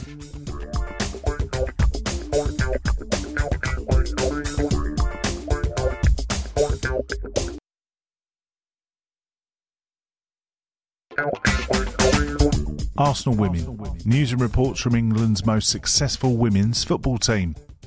Arsenal 9, Crystal Palace nil. Joe's final game as head coach will certainly go down as a memorable one as we beat Crystal Palace 9 0 to finish our season to reach the quarter-finals of the Vitality Women's FA Cup. Our head coach will depart North London with an outstanding record of 85 wins in 108 games, and this was yet another thrilling attacking performance that we've come to expect during his time at the club. There was plenty of positive news in our starting 11 too, as Steph Catley made her first start since returning from injury, whilst Anna Patten was included in central defence. We made a fast start at Meadow Park and we took the lead just after six minutes. Jordan Nobbs received the ball with her head and back to the goal, beat her marker with an improvised flick, forcing a foul from the defender and winning a penalty. Kim Little stepped up to make no mistake in finding the bottom corner. Chloe Morgan then went on to make a number of impressive saves, denying Caitlin Foord and Nobbs before Beth Mead broke free down the right and fired back across the keeper to double our advantage. Danielle Van de Donk then made it three with just seconds remaining of the first half, applying the finishing touch to the Silk counter attacking move. We stepped things up again in the second half too, and after a fortunate bounce on the edge of the area, the ball dropped to Maritz, who unleashed a powerful strike into the bottom corner with her first Arsenal goal. Nobbs made it five with a thumping finish following some fine footwork from Foord before the substitutes combined as Vivianne Miedema latched onto Jill Roord's delivery to head home at the far post. As we approached the last five minutes, we could have easily dropped off and maintained possession without purpose, but that's never really been the Montemurro way. After announcing her departure to Wolfsburg last week, Roord put her name on the score sheet as an Arsenal player just one last time, firing home from close range before Maritz scored her second of the afternoon, applying an all important touch to the end of the smart team move. We weren't done there and with just seconds remaining, Kate McCabe stood over a free kick from 20 yards and rifled the ball into the bottom corner. It was an outstanding team performance from start to finish and the perfect send off for our head coach. The quarter-finals of the competition will be played on Wednesday, September the 29th.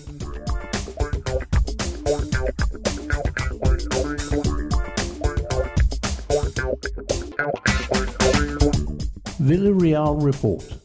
Europa League semi final second leg, 8 pm Thursday, May 6th, Emirates Stadium. Arsenal nil, Villarreal nil. Match stats. Total shots Villarreal 14, Arsenal 8. Shots on target Villarreal 1, Arsenal 3. Corners Villarreal 8, Arsenal 5. Offsides Villarreal 1, Arsenal 1. Fouls Villarreal 13, Arsenal 6. Possession Villarreal 56%, Arsenal 44%. Arsenal number 1 Leno, number 2 Bellerin, substitute 89th minute. Number 3 Tierney, substitute 80th minute. Number 16 Holding. Number 22 Mari. Number 7 Saka. Number 18 Partey. Number 11, Odegaard, substitute 66th minute. Number 14, Aubameyang, substitute 79th minute. Number 32, Smith Rowe. Number 19, Pepe. Substitutes, Martinelli, 86. Lacazette, 79. Willian, 80. Nketiah, 89. Yellow card. Gabriel, Cedric, Chambers, Elneny, Nelson, Okonkwo, Ryan. Villarreal, number 13, Rulli. Number 2, Mario. Number 3, Albiol. Number 4, Torres. Number 5, Parejo. Number 11, Chukwueze. Substitute, 30th minute. Number 14, Trigueros.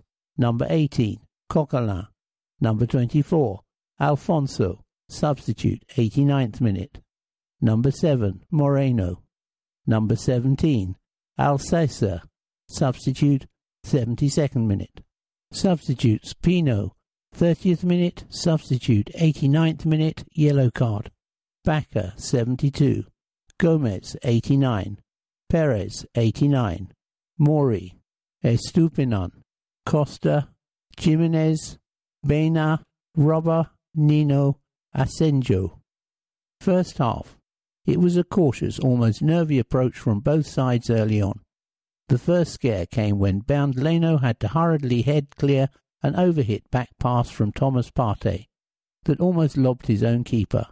But with Pierre-Emerick Aubameyang's first real involvement, we could have taken the lead. A poor defensive clearance fell straight to the skipper, and his first time shot beat the keeper, but bounced to safety off the post. Aubameyang was then set free by Emile Smith Rowe on the counter, and his shot nearly squirmed through the grasp of Geronimo Rulli, but the Villarreal keeper grabbed it at the second attempt. But in terms of goalmouth action, that was about it from a low key first half. Second half. We showed more intent at the start of the second half, and Nicolas Pepe fired a low drive wide after being set up by Kieran Tierney. Smith Rowe then missed a great opportunity, lifting his shot just over the bar with the keeper prone on the floor. The visitors were next to threaten. Gerard Moreno shot tamely at Leno. As the game entered the final 15 minutes, we threw more caution to the wind. Substitute Gabriel Martinelli thrashed an effort wide before Aubameyang headed against the post. But there was to be no late dramatic winner, and we exited in heartbreaking fashion.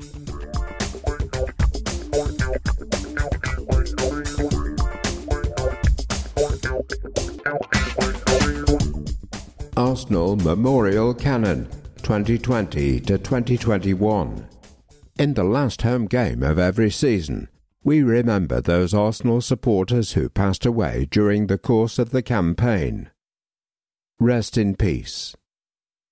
Aberuf Roge, Aidan Holder, Alan Reed, Albert Eddie Gregory, Alex Thompson, Alfred Denhart, Alan Andrews, Alan Owen, Alvin New, Andrew Newbold, Andrew Kwan, Andrew Westwood, Anita Ailing, Anne Maria Farrell, Anne Hart, Arthur Cunningham, Audrey White, Azra Kamal, Barbara Huntley, Barbara Windsor, Barrington Singh, Barry Huber, Barry O'Neill, Ben Best, Bernard Timms, Bill Saunders, Brian Butlin, Brian Stibbons, Brian Wakeling, Brogan Marie Phillips Townsend,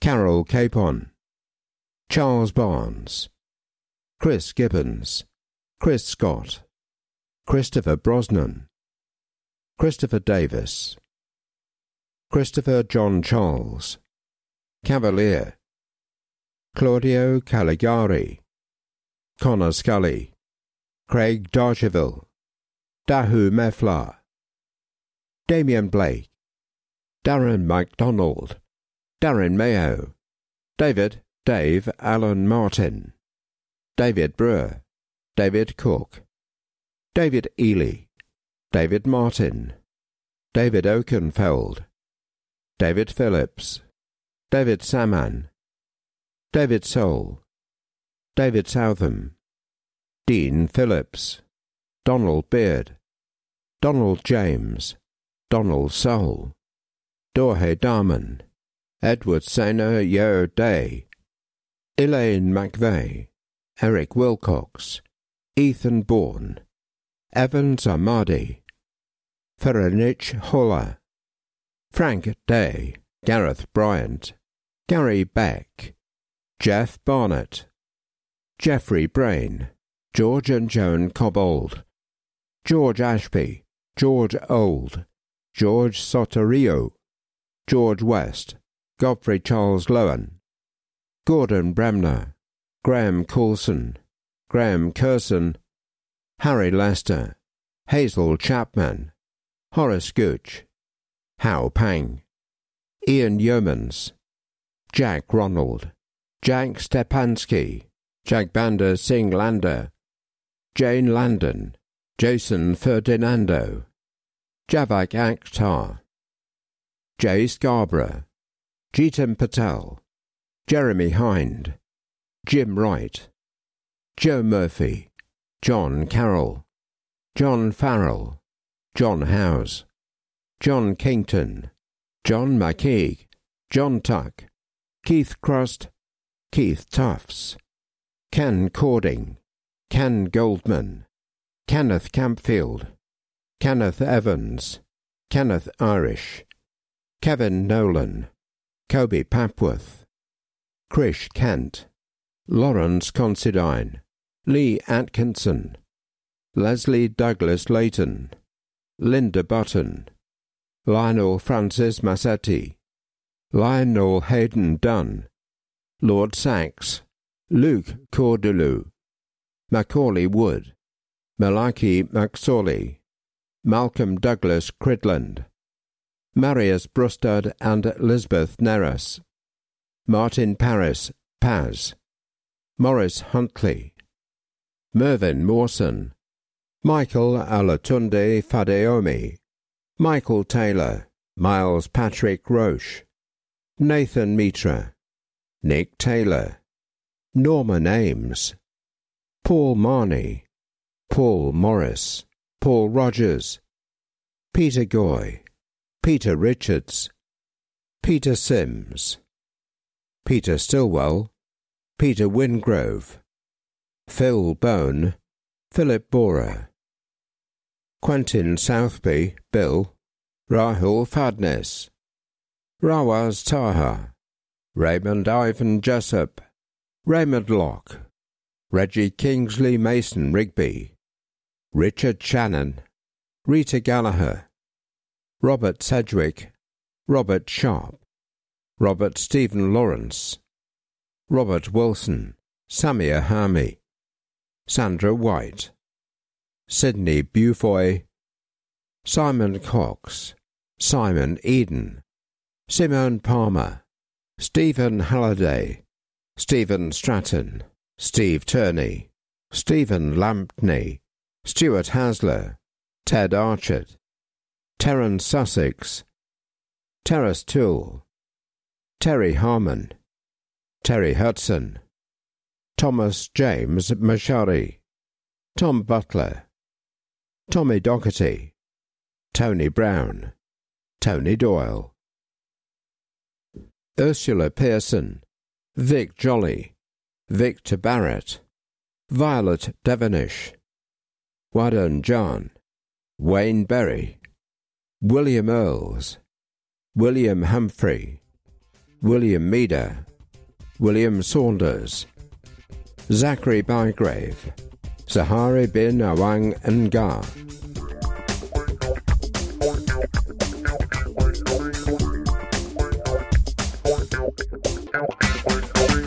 The visitors, Brighton and Hove Albion. Form 1901. Nickname, The Seagulls. Stadium, Falmer Stadium, 30,750. Honours, Second Division Champions, Runners Up, 1978 79, 2016 17.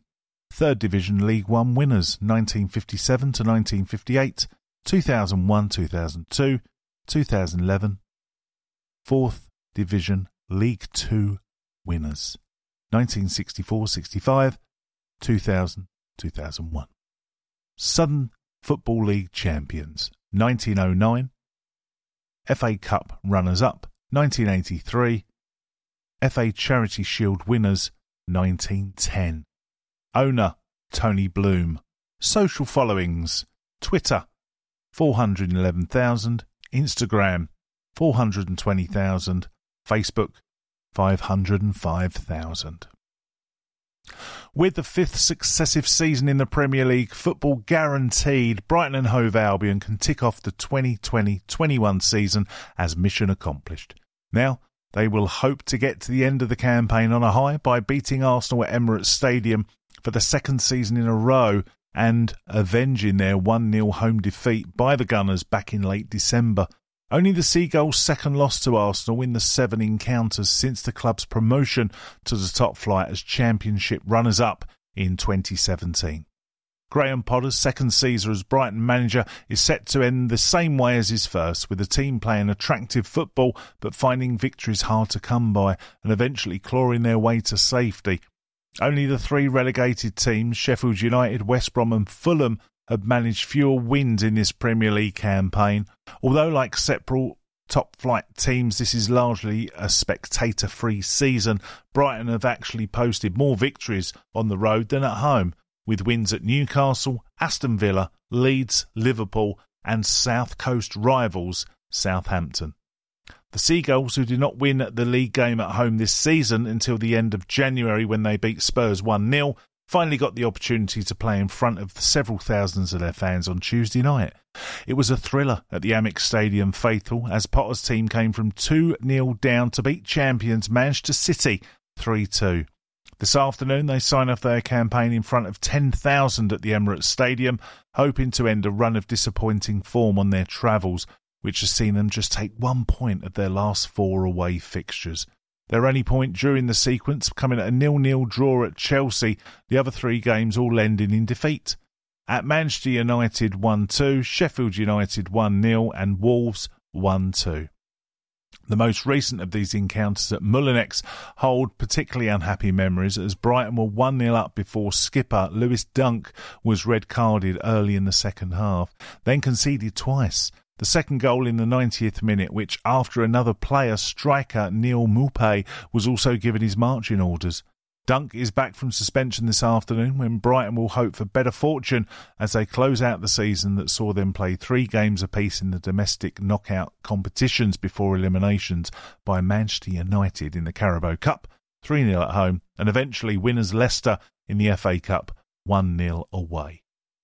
Despite the long season battle to stay in the Premier League, Potter and his players can be largely satisfied with the 2020 21 campaign and they will be confident in making further progress next season, especially if they can supplement their constructive and adventurous build up play with some ruthless finishing in front of goal.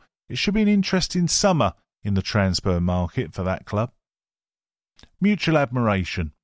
After arriving from Northern Ireland as a 16 year old in 1966, Sammy Nelson spent 15 years with Arsenal.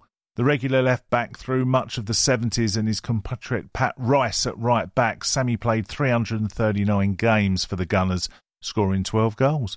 A left back who loved to get forward very much in the modern style, a young Nelson played two games in the run in the 69 70 Fairs Cup triumph and was involved in the League Cup matches in 70 71. When firmly established, he played in the 1978, 79, and 80 FA Cup finals. In the 1980 European Cup final, Cup final after the arrival of Kenny Sansom, Nelson left for Brighton and played two seasons at the Goldstone Ground and was part of the squad that reached the Seagulls' one and only FA Cup final in 1983. Although he wasn't involved in the final or the replay and retired at the end of the 1982 83 season. Capped 51 times by Northern Ireland and a squad member of the 1982 World Cup, he has close links to one of Sussex's most famous sportsmen, is that his daughter is married to ex Sussex and England wicketkeeper Matt Prior. Premier League record Arsenal Football Club wins 2, draws 2, Brighton Hove Albion wins 3. Arsenal win percentage 29. All time record AFC wins 13, Four draws. Brighton Hove Albion wins 5. Arsenal win percentage 59. 9. Brighton didn't win any of their first nine games against the Gunners, losing seven and eventually won 2 1 on April the 10th, 1982. 15. Brighton have finished in 15th place in two of their three Premier League seasons. They were 17th in 2018. Following their win over Man City on Tuesday, they were in 15th position. The and in Brighton and Hove Albion is always written with an ampersand. Scouting Report by Michael Cox. Brighton's second campaign under Graham Potter looks disappointing on paper. The club have only just mathematically confirmed their Premier League survival, but the league table doesn't entirely tell the story of the Seagulls campaign. Brighton have continuously been let down by wasteful finishing, often to a barely believable extent. Indeed, those who place a big emphasis on the expected goals metric, essentially a shot statistic that takes into account the position of the shots, suggests that Brighton are the fifth best side in the Premier League at creating goal scoring opportunities and denying them to their opponents. All that, of course, is futile with poor finishing. Potter is a serial formation switcher and has tended to use three main defences this season Lewis Dunk continues to be the City's most dependable defender, whilst Ben White, who also played in midfield under Potter, generally plays to the right, with six foot seven Dan Burn to the left. Although he is featured as a marauding wing back, at times, with Adam Webster playing in the middle. Potter has occasionally used the very unusual approach of his wing backs, asking them to drift inside to become central midfield in possession, rather than overlapping down the flanks. This means that sometimes use midfielders like Pascal Gross and Jakob Moder in those roles, in part because its first choice duo, Tariq Lamptey and Solly March, have been out injured for long periods. On other occasions, he has used Burn and Joel Veltman, a natural fallback with wing backs that drift inside. This gives license to Potter's wide forms to remain out on the flanks rather than moving inside the middle. In midfield, Potter often used Adam and Vies, combination of Lallana and Bissouma, with the former pushing forward to create from between the lines, and the latter holding his position, more of dictating play from the front of the defence. Gross is another option, dictating play, because Steven Alzate is a very versatile player, capable of playing the centre role, with Alex Mac Allister also an option. Going forward, Potter has tended the name of consistent front three in recent weeks.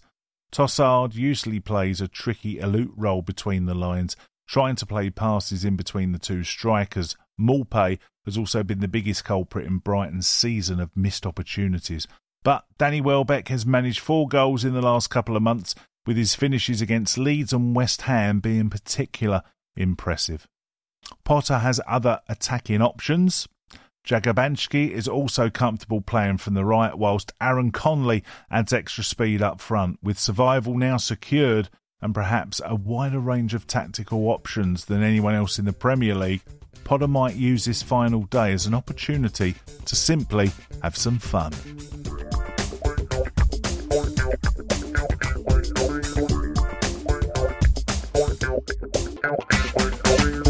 Crystal Palace Report.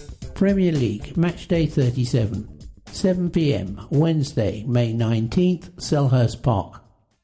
Crystal Palace 1, Benteke 62, Arsenal 3, Pepe 36, 90 plus 5, Martinelli 90 plus 1.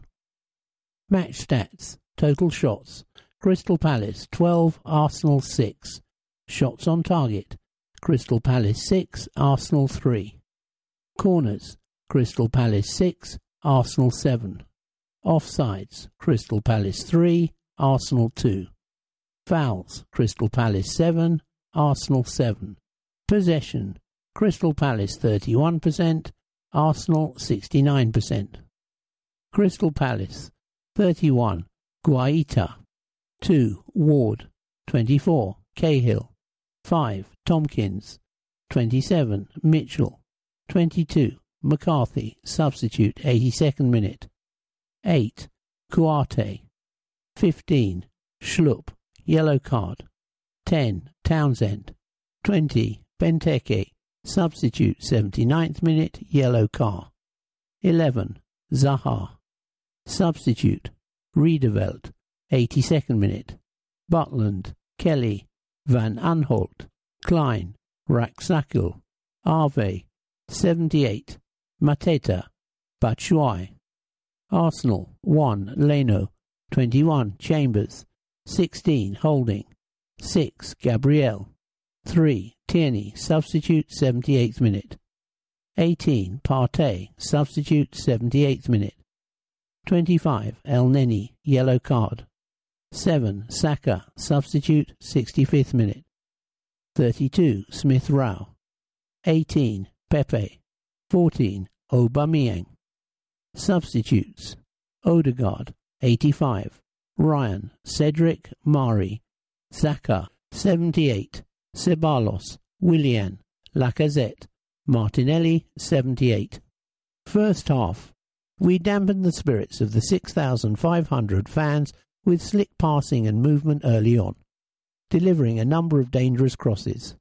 There was controversy when Jeffrey Schlupp was booked for an over the top tackle on Callum Chambers, and while VAR reviewed the incident, no further punishment was forthcoming. We continued to push on, but soon Bernd Leno was called into action to save from James Tomkins and Schlupp, while Christian Benteke blazed a header over the bar for Palace. But just as it looked like the home side would take control, we made the breakthrough as superb interplay between Bukayo Saka and Kieran Tierney saw the latter cross for Nicolas Pepe, who volleyed home. Second half.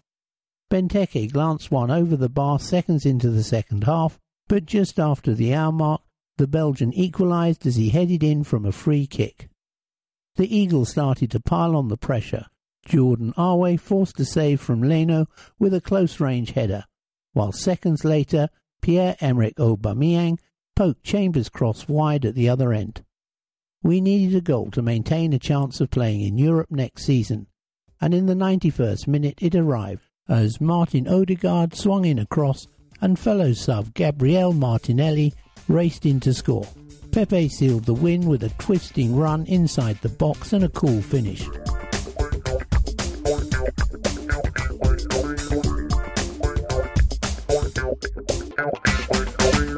Teams. For Arsenal, manager Mikel Arteta. Red shirts with white sleeves, white shorts and socks. 1. Bernd Leno, goalkeeper. 2. Hector Bellerin. 3. Kieran Tierney. 6. Gabriel. 7. Bukayo Saka. 8. Dani Ceballos. 9. Alexandre Lacazette. 11. Martin Odegaard. 12. Willian. 13. Alex Runarsson, goalkeeper. 14. Pierre-Emerick Aubameyang. 16. Rob Holding. 17. Cedric Soares. 18. Thomas Partey. 19. Nicolas Pepe. 21. Callum Chambers. 22. Pablo Mari. 23. David Luiz. 24. Reiss Nelson. 25. Mohamed Elneny. 30. Eddie Nketiah. 32. Emile Smith Rowe. 33. Matt Ryan, goalkeeper. 34. Granit Xhaka. 35. Gabriel Martinelli. 38. Folarin Balogun. 41. Ben Cottrell. 66. Miguel Azeez. For Brighton, manager Graham Potter. Blue and white shirts, blue shorts and white socks. 2. Tariq Lamptey. 3. Ben White. 4. Adam Webster. 5. Lewis Dunk. 6. Michal Karbownik. 7. Aaron Connolly. 8. Yves Bissouma. 9. Neal Maupay. 10. Alexis Mac Allister. 11. Leandro Trossard. 13. Pascal Gross. 14. Adam Lallana. 15. Jakob Moder. 16. Alireza Jahanbakhsh. 17. Steven Alzate. 18. Danny Welbeck. 19. Jose Izquierdo. 20. Solly March. 21. Florin Andone. 22. Percy Tau. 23. Jason Steele, goalkeeper. 24. Davy Pröpper. 25. Moises Caicedo. 26. Robert Sanchez, goalkeeper. 29. Andi Zeqiri. 31. Christian Walton, goalkeeper. 33. Dan Burn. 34. Joel Veltman.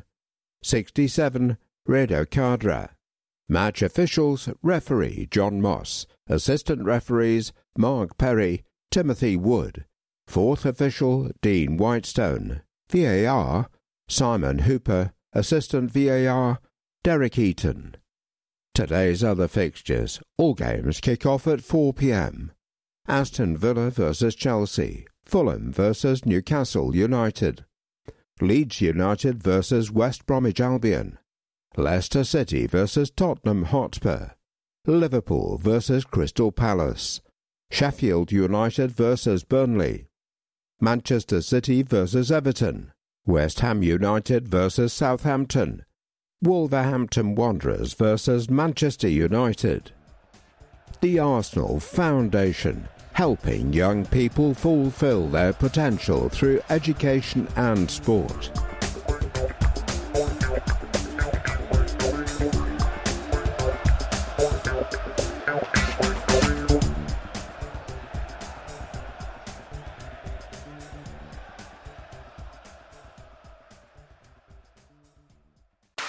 It's time to step up your cyber protection. Get hashtag cyberfit with Acronis. Learn more. Acronis, official partner of Arsenal.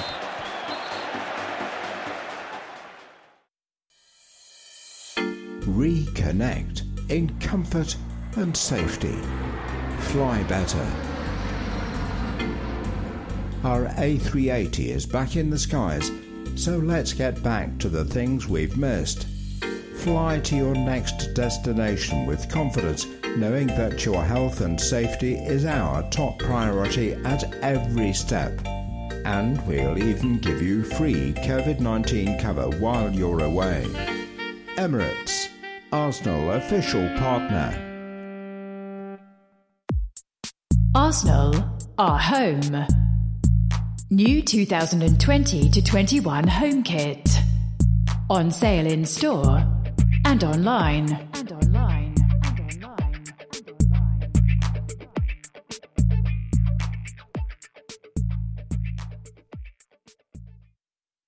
Premier League. Official Premier League app.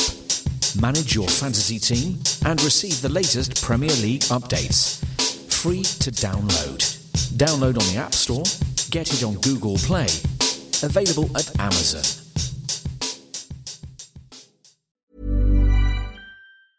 Mom deserves the best, and there's no better place to shop for Mother's Day than Whole Foods Market. They're your destination for unbeatable savings, from premium gifts to show-stopping flowers and irresistible desserts. Start by saving 33% with Prime on all body care and candles. Then get a 15-stem bunch of tulips for just $9.99 each with Prime. Round out Mom's menu with festive rosé, irresistible berry chantilly cake, and more special treats. Come celebrate Mother's Day at Whole Foods Market.